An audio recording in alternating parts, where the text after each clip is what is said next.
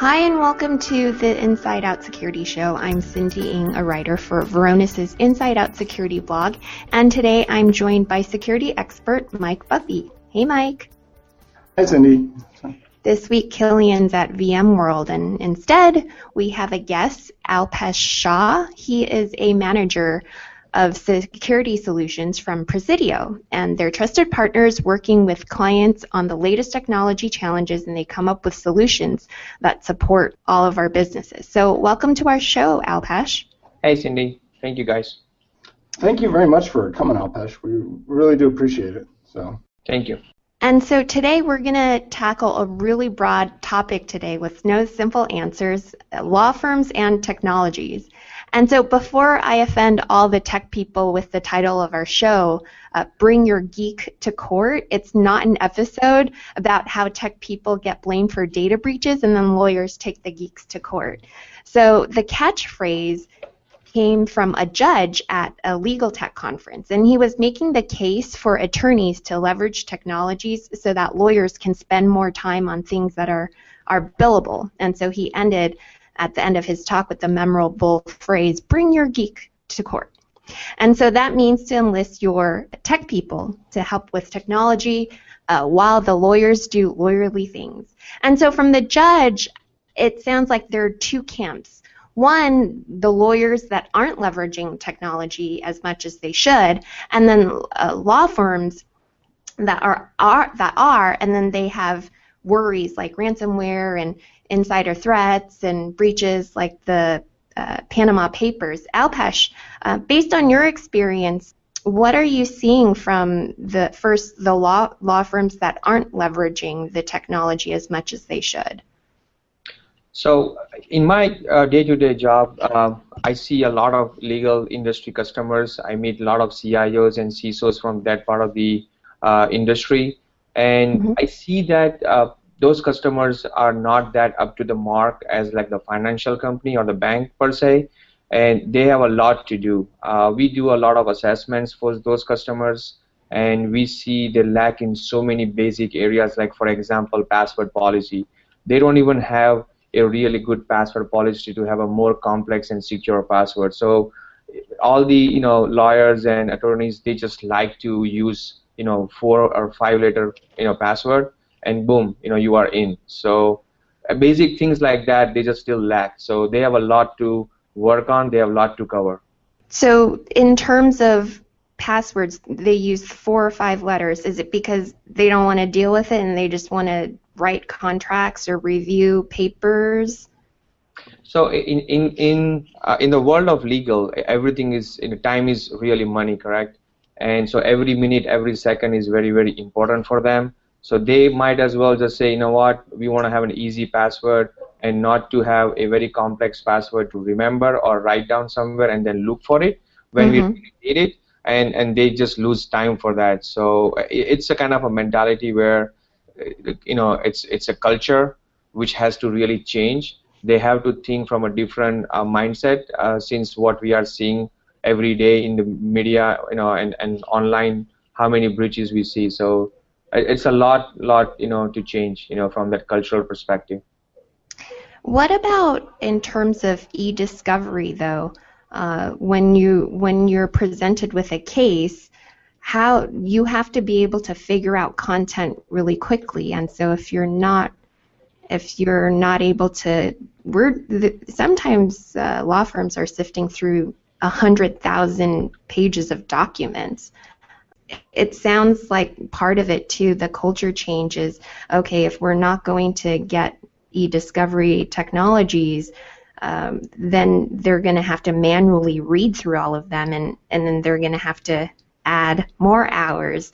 Do you think that part of it too is like they're nervous of relinquishing control to technology and then they're not going to be able to bill as much so there are two, two, two things into that, two different types of people, and, and I've seen one who have embraced the technology a little bit and, and go and, and leverage some kind of e-discovery solutions, and they like it, they enjoy it, and they see a more effectiveness in running their practice. However, there is another you know concern about that if they release a lot of their study a lot of their case, you know, data to an e-discovery platform, nobody's sure exactly where that e-discovery platform is being hosted, who is going to own that data, how it is going to be handled, and so on. So that's one concern about that part of the you know people who have already have this e-discovery solutions. The second one is that probably who is just kind of not aware of something like this or, or just being lazy about it because some CIOs and some CISOs just don't care because in legal industry I have met CIOs and CISOs who are in the same company for 8, 10, 12, 14, 16 years. So they are very comfortable in their role in what they do and they just happy with the way the business runs. Alpesh, I, am curious. You had mentioned that um, compared to financial sector, that the legal sector was uh, behind in terms of like their security posture. Do you think some of that is structural based upon the kind of work they do? Um, I'm thinking structured versus unstructured data. That you know, I think a financial institution they have a database of everyone. That is and their balance, you know, versus legal. I, I, I'm just ignorant. Like, so what does the sort of technology landscape look inside a, a law firm? Like, what what are the types of apps they use? So th- that's very true, uh, and, and, that's a very good point, by the way. So in legal industry, they have lot of lot of unstructured data. I mean, you you name it, so many documents, so many contracts from you know within the uh, organizations, or they have received lot of information in an unstructured format from their customers, be it you know uh, some contractual document or some legal you know uh, page or something like that. So and those kind of documents are all over the place in the legal industry's environment. You know, they are, you know, it's on their personal drive or maybe some Google Drive, OneDrive, Dropbox, you name it. So many online free storage devices as well. Uh, they they bring it with them on their USB drive. So it's a huge huge problem we see in uh, with the legal people, specifically with the unstructured format, because uh, just the business the way they run, uh, it, it just demanding for that format and uh, they don't have a good handle on how to really secure that unstructured data. I'll give you an example. Uh, we just finished an, a, a, huge assessment for a very good, uh, huge law firm in Midtown here in New York City, and we just learned that they receive so much, so much amount of HIPAA, PHI data from their customers, and they just don't have any way how to secure that. And as part of the HIPAA regulation policy, they become the business associate and they have to sign the agreement with their customers on making sure that they really secure that PHI data that received from the customer. But they don't have any they don't have any way of controlling that. So uh, yes, unstructured is a huge problem. Wow, that's really amazing. I mean, I hadn't considered the fact of you know just receiving the PHI makes them uh, you know HIPAA need to be HIPAA compliant as well. Um, in the structure of law firms, like whether it's partners and associates and things, how are permissions typically divvied up across that? Um, are they like individual fiefdoms? Is it very collaborative? Does everyone have access to everything? Like, what do you typically see? I wish I can give you the really good answer because nobody knows how the permissions are given to them. That's a problem. They don't have any way, or I would say they don't have the visibility of who is holding what permissions to what folder and how they're controlling it. And that's a huge problem. That's a big challenge I see in that industry, specifically with the unstructured data, because uh, one particular attorney will create a particular folder, for example, client XYZ, and then start putting a lot of documents and create new folders and then give access to their you know legal secretaries and so and so on and so on and nobody knows who has what kind of rights to that particular documents or folder so they don't have that visibility at all. And once once the company grows, it becomes into you know four, five, six hundred thousand number of employees. That that problem is some astronomical to really solve it. And then in that case, they need is some kind of an automated solution to handle that. So, at what point, when when they're approaching you with, "Oh, I ha- I'm a business associate now. Like we're gonna be audited, or we're gonna need to be compliant," are they about to face an audit or they just want to follow the rules and because And I feel like they might also have trouble not unsure of what to do with all the unstructured data because they don't have like a data breach notification or they are not they don't have a regulation that requires them to follow certain kind of rules. So, uh, you know, not everybody knows uh, how to really handle that PHI or HIPAA data. Many times they have been asked, and, and I think nowadays I see a lot more that all these legal firms have been asked by their customers who provide them this, you know, PHI or PCI or PII information as part of their, you know, contractual agreement between the legal firm and the customer. And they, the customers ask them, hey, how you are going to secure the information that I'm providing you? Because, for example, if a particular, you know, healthcare, uh, you know, organization or insurance company is giving that, you know, PHI contained agreement to a legal firm, now that legal firm is in bind to make sure that the PHI information of an individual is secure.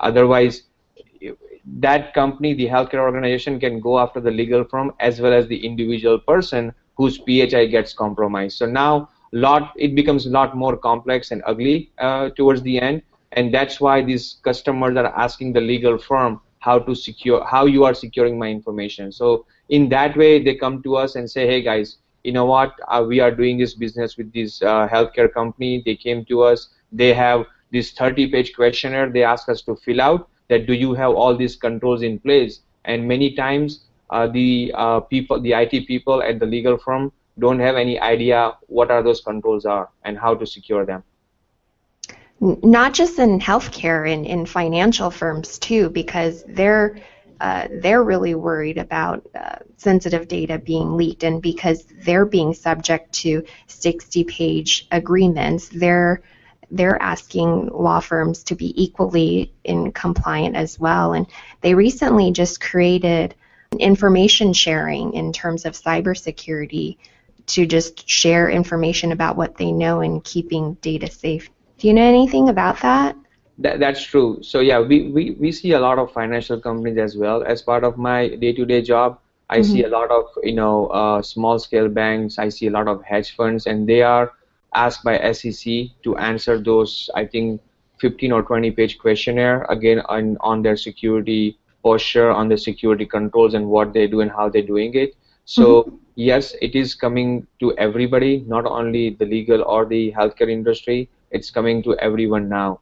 And when it comes to again for the unstructured data for for the health, the financial company, they may think that they have all their data into structured way in some kind of an applications and database, but that's not true all the time because what happens and we have seen and we have witnessed and, and showed to our customers that many times when uh, their employees run some report or run some transactional things on the applications, they export that information into PDF or Excel file, and now all of a sudden your confidential data, which was structured, became unstructured, and that particular unstructured file or document is sitting on somebody's C drive or some network drive, and God knows that who has access to the network drive folder. Well, I mean that's very much what we see, you know, with uh, I think we always joke about like you know everything structured is what goes into saying um, you should do the merger, and then it goes into a PowerPoint that gets you know accidentally emailed to the wrong person, and then it's a big mess. Yep. I was curious. You know, uh, the audience for the show is very much, um, I think, an IT technical audience, and uh, we focus a lot on trying to communicate better, both the business reasoning and the motivations for why to do this. Are there particular approaches or you know ways of framing the security IT setup that you found to be successful when talking to you know the legal community? Something that they key in on that you know, like we I feel like we all understand why it's important to do this, but I don't know if that's the way that they see it as well. So. Yeah. So the way when when I go and see the customers, I always talk in in a in a way, and we we at Presidio we have this. Um, uh, architecture we call data centric architectural model so what sure. we tell the customer that at the end of the day, uh, what you're trying to protect is your confidential information, confidential data, be it PII, PHI, PCI, or your business intelligence, correct? So just simply uh, deploying you know, a next-gen firewall or IPS or anything like that at the perimeter is not going to make you secure.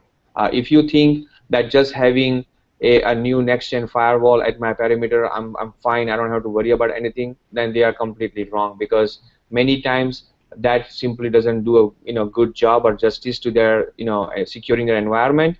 Uh, they have to look at their internal employees, how they're accessing the confidential information that they're trying to protect, and and that's how we tackle. That's how we go about talking to the customer that this is the way you should look at the security, not just simply deploying you know a DDoS protections or an endpoint solutions and simply a next gen firewall. So we've been we have been seeing a lot of success uh, with that that approach. Uh, so one thing is definitely you have to look at your sensitive data that you're trying to protect, and second thing is that not only simply uh, putting these different controls, but you have to have some sort of a, a program in place because if you don't have a program tied to your overall security posture on managing and measuring your risk, then I think whatever you do is not going to become successful down the road. Hey, Mike. Um, so when you uh, mentioned, are there uh, presentation techniques or ways to get people to care? I've also noticed that there are a lot of lawyers now writing about why cybersecurity is important, why data security is important. We met one of them at a chief data officer conference. He's both an attorney and a data scientist, and he said, I really love this. He said, lawyers who don't know how to use data will be like dinosaurs, and they don't know it yet. And um, I just, I feel like it just comes.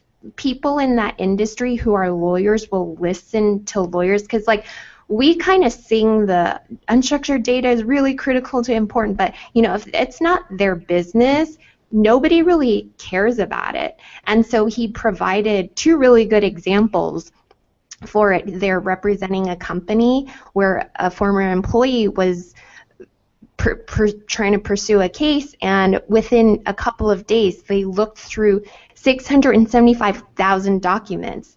And they were able to settle that case within days. And if you're going to pore over that manually, I, I know when I'm looking through just regulations and writing a compliance brief, it takes me a while to look through them, and I'm going to have to look at keywords to be able to complete my brief. And and then another thing too with mergers and acquisitions, if you're creating an agreement, you at, initially you have to create okay here's what um, we're offering and then after the merger happens you have 16 to 90 days um, I can't remember exactly what days, but not very long. That's like three months. And you have to see, okay, is, is this what they presented as true and accurate? If you don't automate some of this search, you can't go back and say a year later, hey, like we got the short end of the stick. I think it's important to hear from lawyers too why they need to leverage technology in general.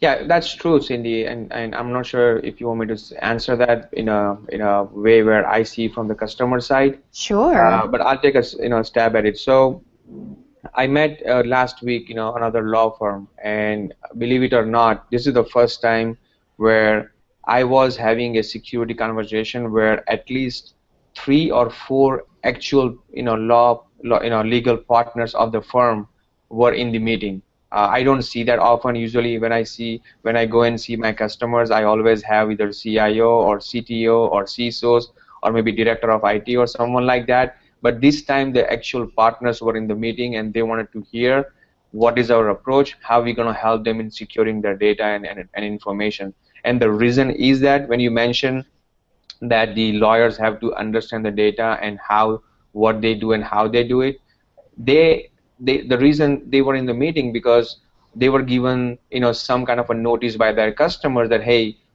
you know what if you are not going to show me all the proper controls you have in place for, to secure my information we're not going to do business with you. So now it is becoming a business problem. It was a technology problem few years ago but now it's a business problem. So if all these legal firms if they are not going to secure the information they receive from their customers customer is going to go somewhere else. And we see that more and more. And uh, today the legal firms are probably not coming out openly and telling that they were breached but i'm quite sure that uh, many many of them are out, out there are getting breached. And eventually by the uh, legal contractual obligations, they have to reveal that they are breached. So uh, this is the reason we are seeing more and more activity with the legal industry, uh, and, and we see that uh, this is going to become uh, down the road a, a huge problem for legal people if they're not if they don't do anything right now you know, we're talking about the different classes of attacks and things. Like, has there been much concern about ransomware within the legal community? Um, like, I, I, just think of that as something that really directly targets unstructured data. I mean, ransomware, Mike, is everywhere. Trust me. we, I, I get at least, I would say, three to four calls from various customers in various industries, not only legal, that they have been infected by some kind of a, you know, ransomware uh, locker or crypto locker or whatever you want to call it. Uh, so it's it's it's becoming a really really huge problem. And I would say the problem is not simply to the what controls you have in place, but it also goes back to the the problem with your employees. That are you giving them proper security awareness education? And I think that is very key. Uh, we delivered you know so many security awareness program to many of our customers, uh, and recently we have been approached by another company to deliver uh, a huge security awareness program for their all the sites globally. Uh, so they are in, like I would say, at least five continents. So they want us to go there in person and deliver the security awareness program out there. So we see the problem with ransomware is not only technical, but also the people problem. And that's why they say people, process, technology all have to work together. And the security awareness is the people problem. Hey, the global security program sounds really interesting. Are you able to share what that will look like? Um, you don't have to use that exact example, but is there like a framework that you approach when you're uh, when you're helping your customers? How do how do you create something that makes sense to them and that that there that you get buy-in every step of the way because I think that's a huge problem. Uh, we did some training earlier this week, and it's really hard to come back say to your boss like, "Oh, I got this, you know, security tool help us with these things. Here's I don't know, hundred thousand dollars, and then like two years later, like I thought I gave you a whole bunch of money, you know, and then ha- can you speak to that? Sure. So again, when I said, you know, in my earlier conversation, that it's not about just having the technology, but also at the same time, it's very important that you tie the technology with your security program. So with Presidio, uh, we always lead the effort with ISO 27001 uh, industry standards for the risk management. That's the standard we use for managing the risk and, and assessing the risk in companies' environment. So, and ISO is the international standard which has all buy-in from everyone. So that's the standard we use for any kind of a global security program.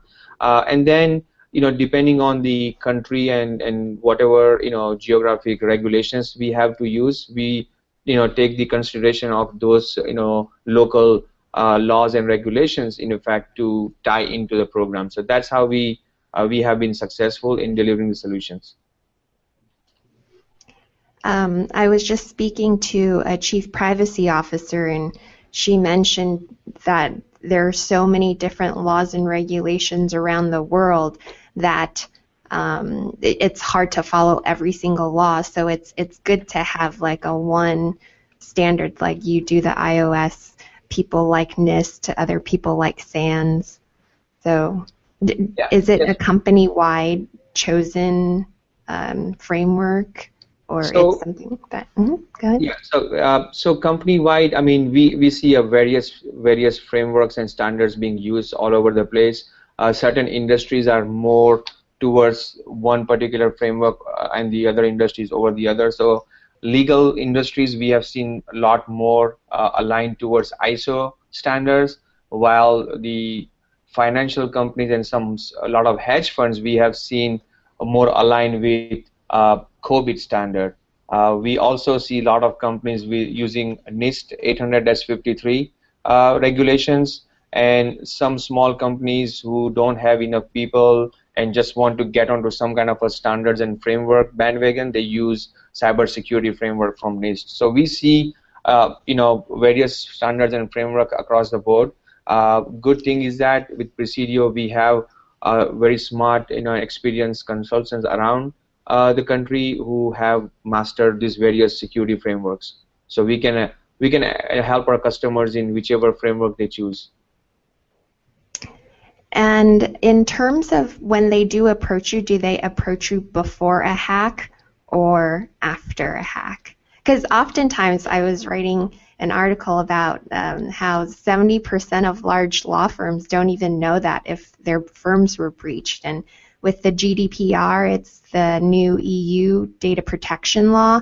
They have like a 72 hour uh, data breach notification rule, and I was wondering if if law firms are able to shorten that discovery time.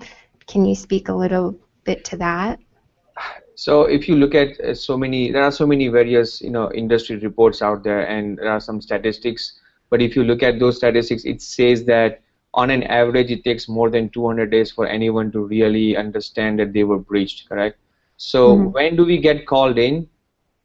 We get called in, you know, either way. Sometimes before and sometime after. But many times, I'll tell you when we go and ask the customers that, do you know that you have been breached or not and the answer is that no we don't have we have not been breached i'll tell you in many cases they probably don't even know they are breached that's one thing and second thing if, even if they are breached maybe they are not telling us when we are having that meeting because for whatever reasons uh, you know they don't share that. So uh, it's very difficult to understand but we see that everybody gets breached no matter what. Uh, it's if it's not about if it's about when correct? Which is very common thing out there. Uh, so we don't know uh, actual reason when they call in, but I would say that most likely it's after the breach, but they wouldn't they wouldn't share that with us openly.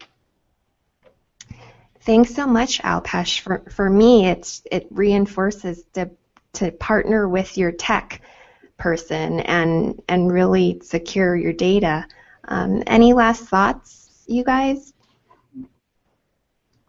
one last thought I would just say to the community out there is that uh, don't just believe in technology and one control you have at the perimeter. One thing you have to make sure that you have a sound uh, and strong uh, security program in place is very very important that you have to have that program which basically becomes a platform for governance.